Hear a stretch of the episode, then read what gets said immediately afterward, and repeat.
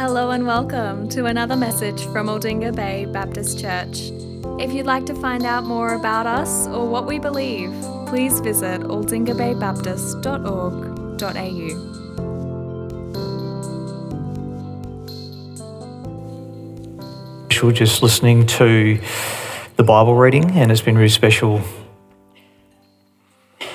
uh, just hearing the songs and singing the songs, listening to the item and singing the songs. It's such a sacred day. We commit ourselves to you. We thank you for your great love that's been showed for us in Jesus. Speak to our hearts today, we pray, in Jesus' name. Amen. Well, thanks uh, to all that have been part of the service today, and and uh, it's been certainly been a solid week for us this week, hasn't it? Uh, for those of us at Aldinga Bay Baptist, and it's it's been a difficult time. And so it's actually really good that it's Easter, isn't it? Just to be able to stop and to be able to focus on uh, this very special weekend and all that it means. And so, what I would like to do today is just really look at the first part of that Bible reading that uh, that Mary's brought for us which is Jesus in the Garden of Gethsemane, uh, Jesus in agony, uh, mentally, emotionally, in Gethsemane. And then I just basically want to ask a simple question, and, and that is, uh, and that is, uh, what does Gethsemane teach us about Good Friday? Uh, what is it saying about Good Friday?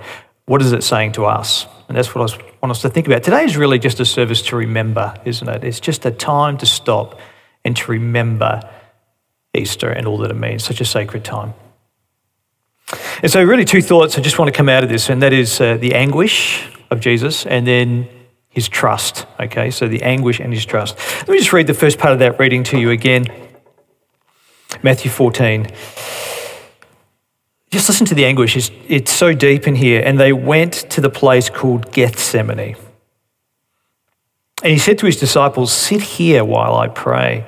And then he went and took with him those that really his closest friends, Peter and James and John, and he began to be greatly distressed and troubled. And he said to them, My soul is very sorrowful, even to death. Remain here and watch. And then going on a little further, he fell to the ground and prayed that if it were possible, the hour might pass from him. Well, that's very deep, isn't it? You know, so I reflect on that passage right there, and I was thinking about it this week. I thought, we know, right through Mark's gospel, uh, we see Jesus in a very different way to what we see him right here. Uh, right through Mark's gospel, what's really true is that Jesus is never out of his depth. That's, that's true. It's always the case. We, we love that about him. You know, the people come to him that are, are sick and are dying, and nobody can help them. But Jesus can help them. He steps in and he heals them. And the disciples come to him, sorry, the, the uh, Pharisees come to him, and the religious leaders come to him with uh, accusations, and they're trying to bring him down. And, and Jesus knows exactly what to say. And even that story, this the wonderful story that's replayed again and again Jesus in the boat in the Sea of Galilee, and hears his disciples, and there's a great storm. And even though many of them have spent their life on the water, they are fearful. They think they're going to die. And what's Jesus doing? He's asleep in the boat. It's like, he's not even worried. He's never out of his depth. That's the thing that we see about Jesus, isn't it? And it's worth, to contra- it's worth contrasting that with what we see right here. Because now, all of a sudden, it seems that Jesus is out of his depth. He is staggering. And the words, Abba, Father, all things are possible for you. Remove this cup. Well, that's powerful. And that's what I want us to think about just as we start today. Jesus is staggering under the load.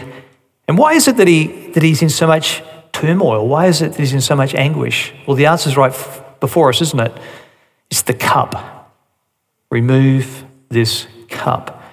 So the cup is pretty easy to understand what it is, really. It's an idiomatic metaphor.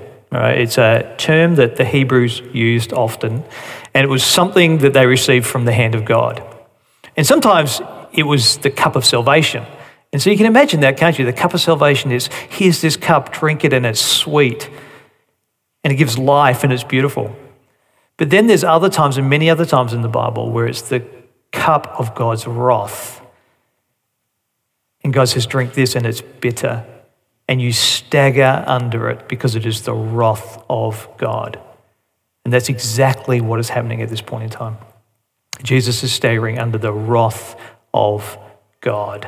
He's receiving that. And that's how it goes, isn't it? You know, cursed is everybody who's hung on a tree. He who knew no sin became sin so that we might become the righteousness of God. He was accursed so we could be set free. That's, that's what's happening on Good Friday. That's what Jesus foresees, and he's staggering under the weight of that. I want us to stop and pause and think about that this morning because it actually says something about us, doesn't it? That's what it's, it's actually saying something about us because this is about substitution. I reckon I reckon that one of the most confronting things, and one of the things that we struggle with the most about the gospel, in my opinion, see what you think, but I think one of the things we struggle with most about the gospel, gospel is this idea of our own personal wickedness. It just, we want to think better of ourselves than that, and we, we don't easily buy into it. And in a world of, of uh, expressive individualism, we find that increasingly hard. But then I think, you know, it's always been that way, really. We have always struggled with this idea of personal wickedness. And this is how it goes. We think that uh, as people, we, we think of ourselves as basically good, but with the ability sometimes to do bad things. And sometimes we, we see examples of people doing terrible things. We see it all the time in the news. We, we see these stories. And what do we say? We say, oh, they're monsters, those people. Look at them. And maybe they are. Maybe they are for the things that they've done. But there's a problem, I reckon, with that statement look at those monsters. Is it's kind of a them and an us, isn't it? It's like they have done that. They have done that, but I would never do that. That's what we say. I would never do that. I don't have the capacity to do something as terrible as that. And maybe so, but I, I don't know really. When I read through the Bible, I see that the bubble of our goodness actually gets burst again and again. And I think that's worth hearing as we come to Good Friday because it's all about that, you see. See, there's a couple of times in the Bible where I see examples of this. Like there's this time when the rich young ruler comes to Jesus. Do you remember that story? And he says to Jesus, Good teacher, what must I do to inherit eternal life? And Jesus says, Stop right there. Good, why do you call me good? Nobody is good but God. Ah. Now, I don't think Jesus is saying that because he's trying to diminish his own divinity. He's saying that because as you read through the story, you realize there's something about this rich young ruler. He actually thinks he is good. And so do other people. And Jesus is saying to him, You are not good. You are actually not good. Only God is good. And then there's another time, it's even more confronting. I, you read through uh, another story in the Gospels, and Jesus is talking to his disciples about prayer. And he's talking about how good God is and how generous God is. And then he says to his disciples, You who are evil, if you know how to good give, good, give, good, give good gifts to your children, how much more does God? But you, know, you are evil. That's a, that's a big statement. You sort of look over your shoulder. Who's he talking to? Who is he talking to? Well, he's actually talking to the disciples. He's actually talking to pretty good people by our standards.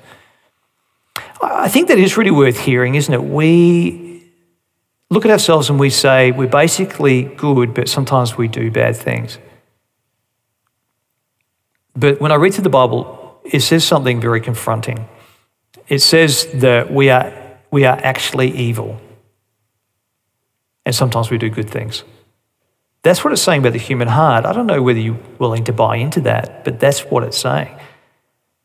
No one is righteous, no, not one. Their throats are like, a, like open graves. lies, you know, come from their mouths. They, their feet are swift to shed blood. It goes on. It's just talking about humanity. There is something really dark within us, isn't there? And that comes home to us because here we are, Good Friday, and here we are at Mark 14, and we think about Gethsemane. And Jesus is staggering under the weight of the wrath of God only because he is standing in our place. It is our wrath that he is taking upon himself. And so when I read this passage here, there's something that really strikes me. And it's very important for us to understand and hear, and that is that The wrath that Jesus anticipates at Gethsemane is actually our future unless we look back to the cross of the past. That's what's going on. The wrath that Jesus anticipates, and he staggers under it, is your future unless you look back to the cross of the past. You know, the depths of turmoil that Jesus goes through are far deeper than what I think we can appreciate. But it's so important for us to hear today. That's one of the things we need to hear as we come to Good Friday. It's a very serious and sober passage and thought that we need to take on board. The other thing about the passage in this is um, the idea of trust, the trust of Jesus. It's interesting, isn't it? Jesus says, Abba, Father, all things are possible for you. Remove this cup. But then he says, But not my will, but your will be done. Now that's, that's powerful too, isn't it? Why does Jesus say that? Why does he go ahead with it? That's the, that's the great question, isn't it? And that's because, quite simply, and obviously, really, because he trusts the will of the Father. He trusts his Father. He knows his Father is good. I heard it put this way, and I thought it was really apt. Uh, suffering is one of the hardest things that we can go through. And when we suffer, it is there are, there are two things that are crashing together in our life. One is our heart's desires. What are our heart's desires? Oh, we want life and we want happiness, don't we? That's what we want. But the second thing that comes against them when it's, when it's hard is our circumstances. And our circumstances at that time are taking life from us. They're causing death, they're bringing death, they're bringing calamity, and they're bringing unhappiness. And so, what do we do? Well, we say, I want to get rid of those circumstances so I can go after my heart's desires. But this is exactly what's happening here at Gethsemane. Jesus says, I'm going to follow the path of self denial. I'm not going to remove the circumstances. I am going to take them on board. Not my will, but your will be done. And he does that because he trusts the Father. And that's the gospel story right there, isn't it? God is a, not a malicious God, but He is a God who loves. He made us for relationship with Him. And we do not really understand life, and we do not have perspective unless we know God. But we walked away because we want to do it our own way. But what does God do? Because we bring destruction into this world all the time through our failings. Because we are worse than what we really believe, and we see it. We see it. We just don't like accepting it. But God starts a rescue mission. And the climax of that is right here at Easter. Jesus goes to the cross. He takes the wrath of God upon himself. It's an excruciating death. But he dies in our place in order that we might know God, in order that we might know forgiveness. You know what? I reckon that's so powerful, isn't it? It's such a beautiful story, the gospel, because it's actually changed this world. And, and of course, it'll change this world. Because we believe in the afterlife. We believe that there is, this world is not all that there is, but there is a God who loves us, and He's made a way for us to be forgiven and brought into relationship with Him. And He says, even though you die, yet you shall live. And it changes everything because it means all of a sudden that we have perspective and we realize that our lives are framed around our relationship with God. And it means that we don't actually have to hold on to this life bare knuckled, clinging by our, finger, by our fingernails, and try and get everything our own way. No, rather, we can actually lose our life and live for others. We can be sacrificial because we can say, I'm going to live for something bigger than this. I'm going to care for others. It's not all about me. And not only that, but we can forgive ourselves because we all need forgiving because we know the secrets in our hearts. We know our failings. And we beat ourselves up all the time. There's so much distress and anguish in this world. but we can actually forgive ourselves because we've been forgiven by what Jesus did for us on the cross as his blood was shed, as he took the wrath of God upon himself. It's all about forgiveness. He has paid the price, and we can forgive others. We don't have to beat other people up. We can say, You are a failed person, but so am I, and I love you. And we can have humility and we can hear each other. See, the gospel changes that. It makes for a better world it changes us because we have a new lens through which to see things. That's the gospel. That's why Jesus goes to the cross. That's why he takes on this utter anguish. There's so much suffering and sadness in this world, and we, we're looking down the, the you know, we're looking down the lens, down the barrel of that this week as we think about what's happened in the last week. Oh, we, we, many of us know suffering very well at the moment. But then I think, oh, Jesus suffered. He's not a God who looks on and doesn't care, but He is a God who suffered in our place.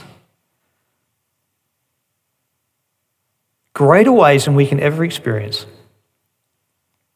in order that we might have life. He trusts the will of the Father. See, I think this is, this is what we learn from Gethsemane. The suffering of Jesus is deeper than what we can ever imagine. But it's also going to be our future unless we look to Him. But he trusts the will of the Father because the glory is far greater than what we can now fully appreciate. Now, that's pretty much it. That's it right there. The agony is worse than we can imagine, but the glory is greater. And so Jesus goes ahead with it. Let's go into a day in a solemn way, in many ways, remembering this Good Friday, remembering Easter Sunday is coming, remembering what it means and what it says about us. Let's pray. Father, we thank you for this text. Pray that you'd speak into our lives. Help us to hear it, see ourselves know the joy, and change us, we pray. In Jesus' name, amen.